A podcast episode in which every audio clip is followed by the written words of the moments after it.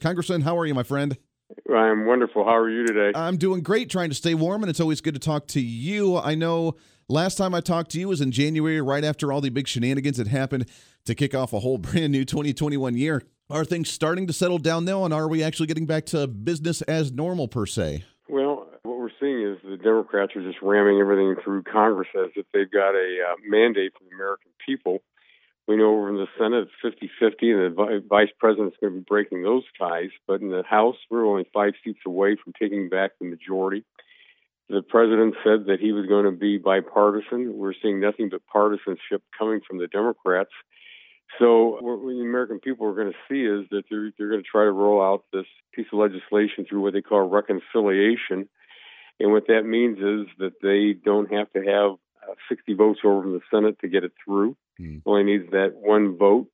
And so what we're probably going to see, uh, you know, them trying to do is everything from rolling back on the energy side. And, you know, when you think about uh, what uh, we're experiencing right now. People are going to say, "Don't we need more energy?" But we've seen with, and then also with the president's, uh, you know, 45 plus executive orders stopping the Keystone XL.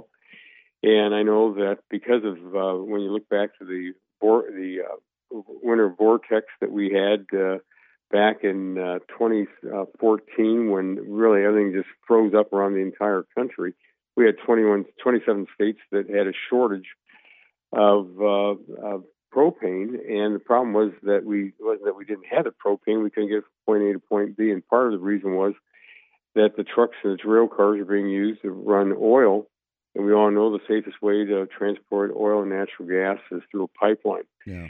So we're seeing the Democrats do that, raise taxes. I mean, it's it's going to be we, we've got to get this message out to the American people.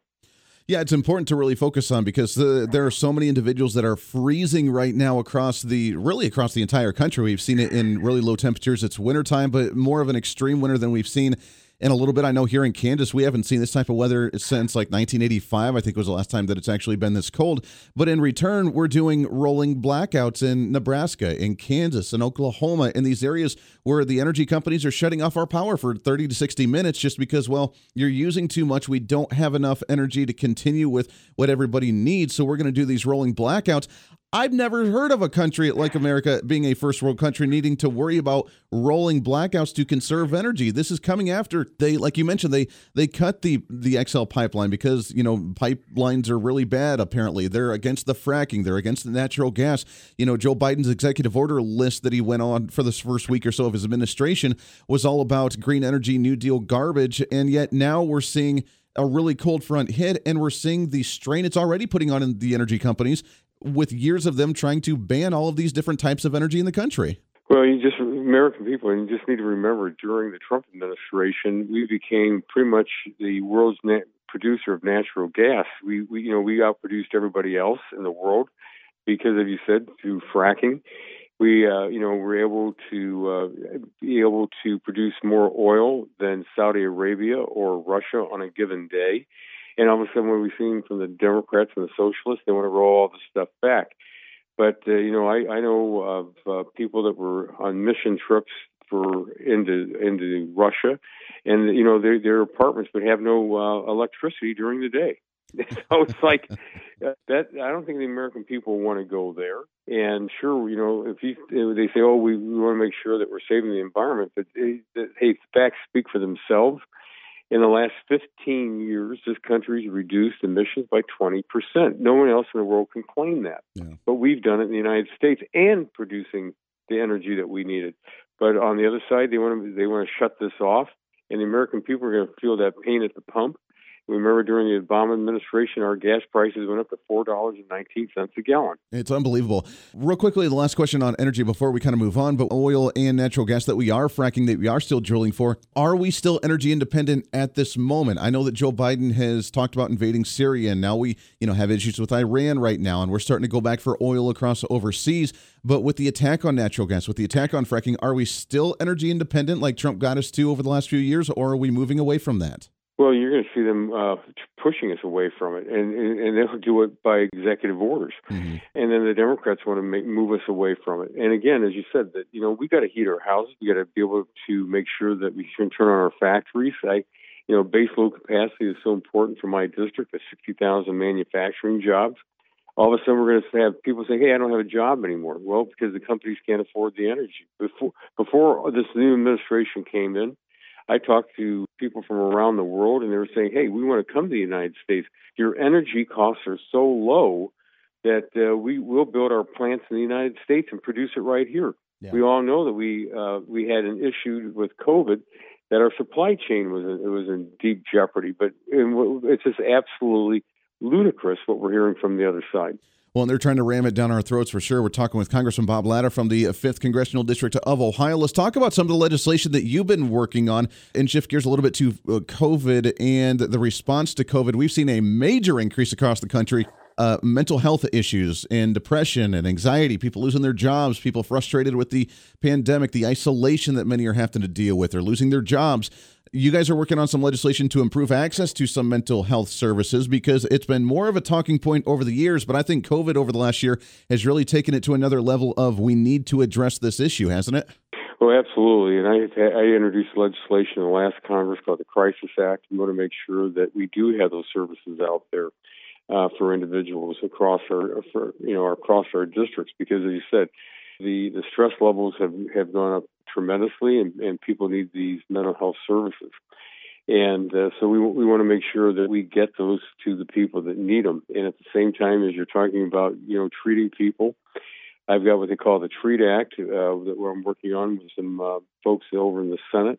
We want to make sure that uh, telehealth services are available out there for people because again during the pandemic, we saw right off the bat that emergency rooms were being overrun by people coming in, and we didn't have enough docs and medical personnel in certain areas. And so, what could we do? And well, the easiest thing to do is let people from other states treat these people by telehealth services, and uh, at the same time, you know, keep these people out of the emergency rooms and it's it's a win-win for everyone.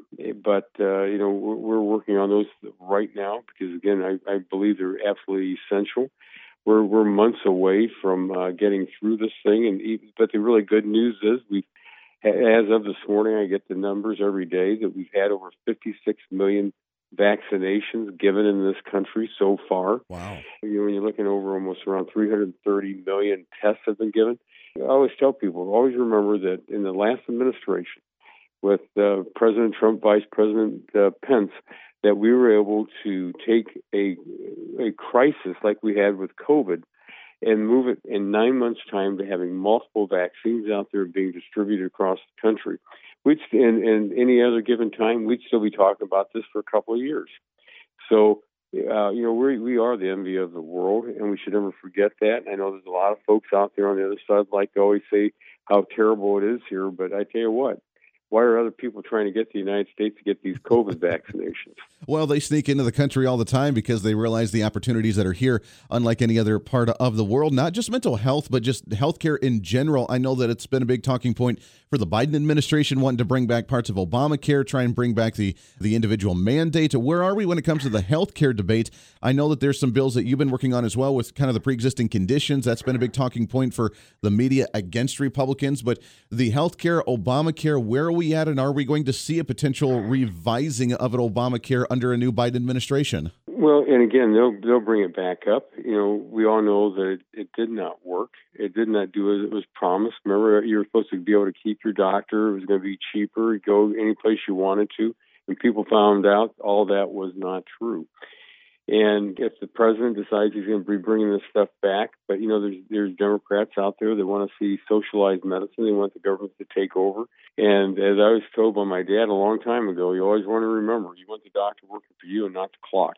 And so it's important that uh, Americans have that health care that they that they want and they deserve. And at the same time, you know, the Democrats said that, Amer- that the Republicans were against pre-existing conditions. That is totally false. Mm-hmm. That we've had legislation out there that we've that we've supported.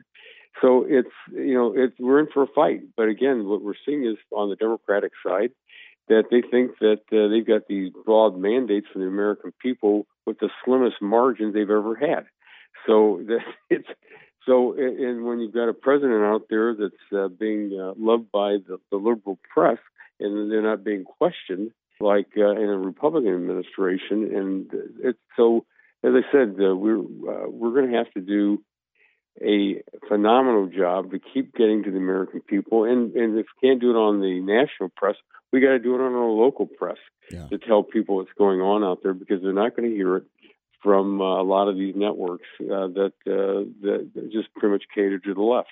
No, of course not. They're not going to report on the real stories. They're going to talk about how you guys don't want pre-existing conditions, how you guys took the fifteen dollar an hour minimum wage out of the COVID nineteen relief bill because you really don't care about poor people trying to work and struggle during a COVID pandemic. When I thought that was completely absurd to even try to include something like that into the COVID relief bill. Talk about that bill for a second because I know it went through the House already, but to remove the $15 an hour minimum wage, the the 1.9 trillion dollars in spending when we're already like 2 trillion dollars in debt for this year alone. I mean, where are we with the budget and with the COVID relief and can we afford another stimulus payment like that to the American people? Well, first, you're you're absolutely right. You're talking about 1.9 trillion, that's T as in Tom, that the American people got to realize that we don't have that money to begin with. Uh, because what we had to spend last year to get us through the pandemic yeah, through the Paycheck Protection Pro- Program that was highly effective to keep uh, 51 million Americans out there working and uh, helping uh, over 5 million businesses across the country.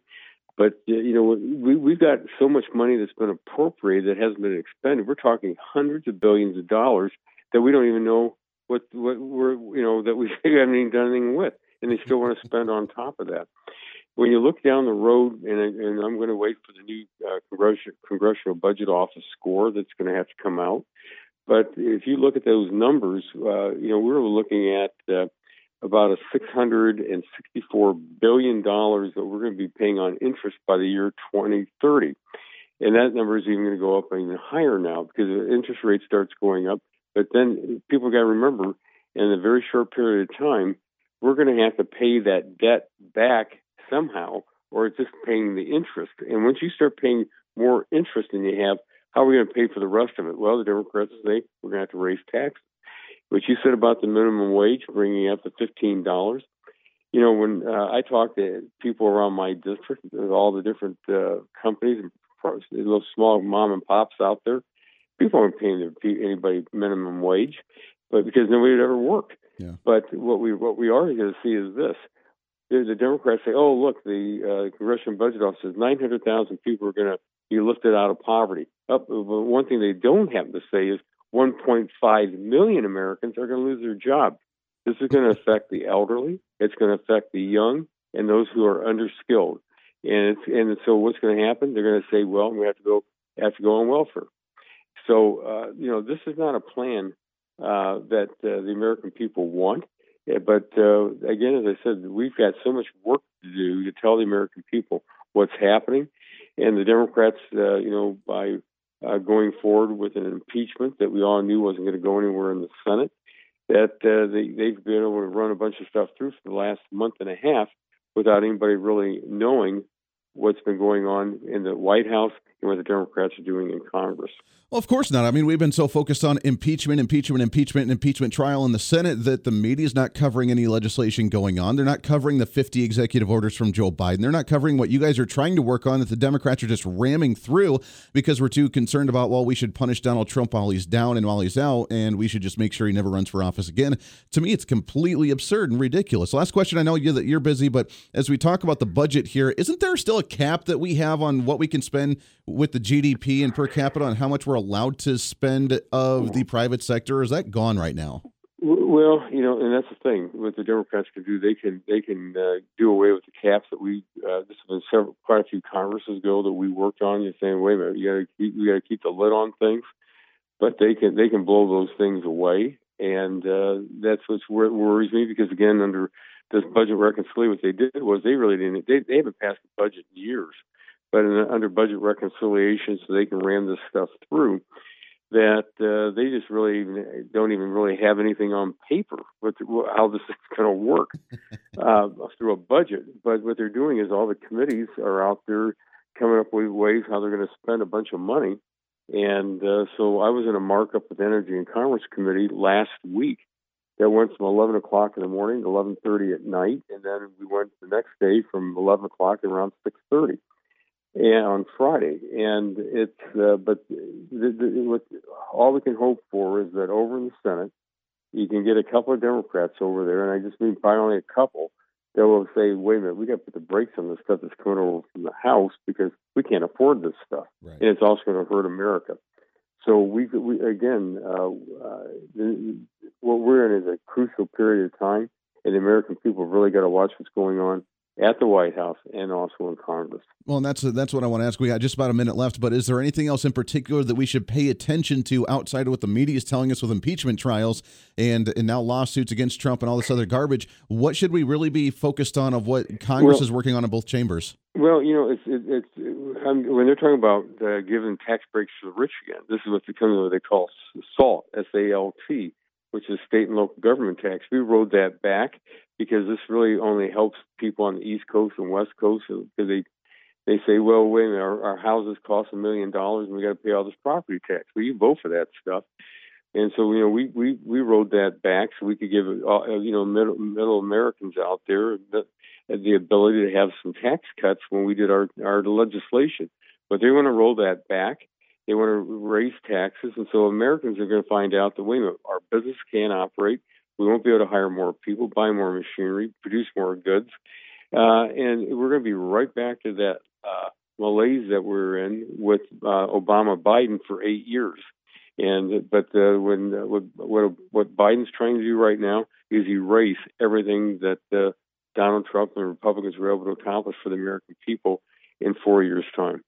Amen to that, Congressman Bob Latta from the Fifth Congressional District. I'm I always appreciate the time that you give us. I love being able to talk to you each month and get an update from DC. I hope you guys are staying warm and safe. You guys, uh, real quickly, you guys haven't had uh, too many issues in Ohio, have you? In your district with uh, blackouts or any different uh, electrical no. issues, have you?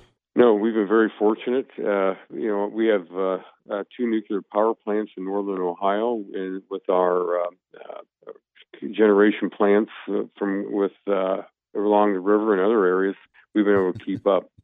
Well, good. Even at four below this morning. Even at four below, yeah. You guys continue on and keep rocking it, and uh, you know that that terrible, terrible nuclear power plants that are going up all over the country. Congressman, we appreciate the time very much, my friend. Well, thank you very much.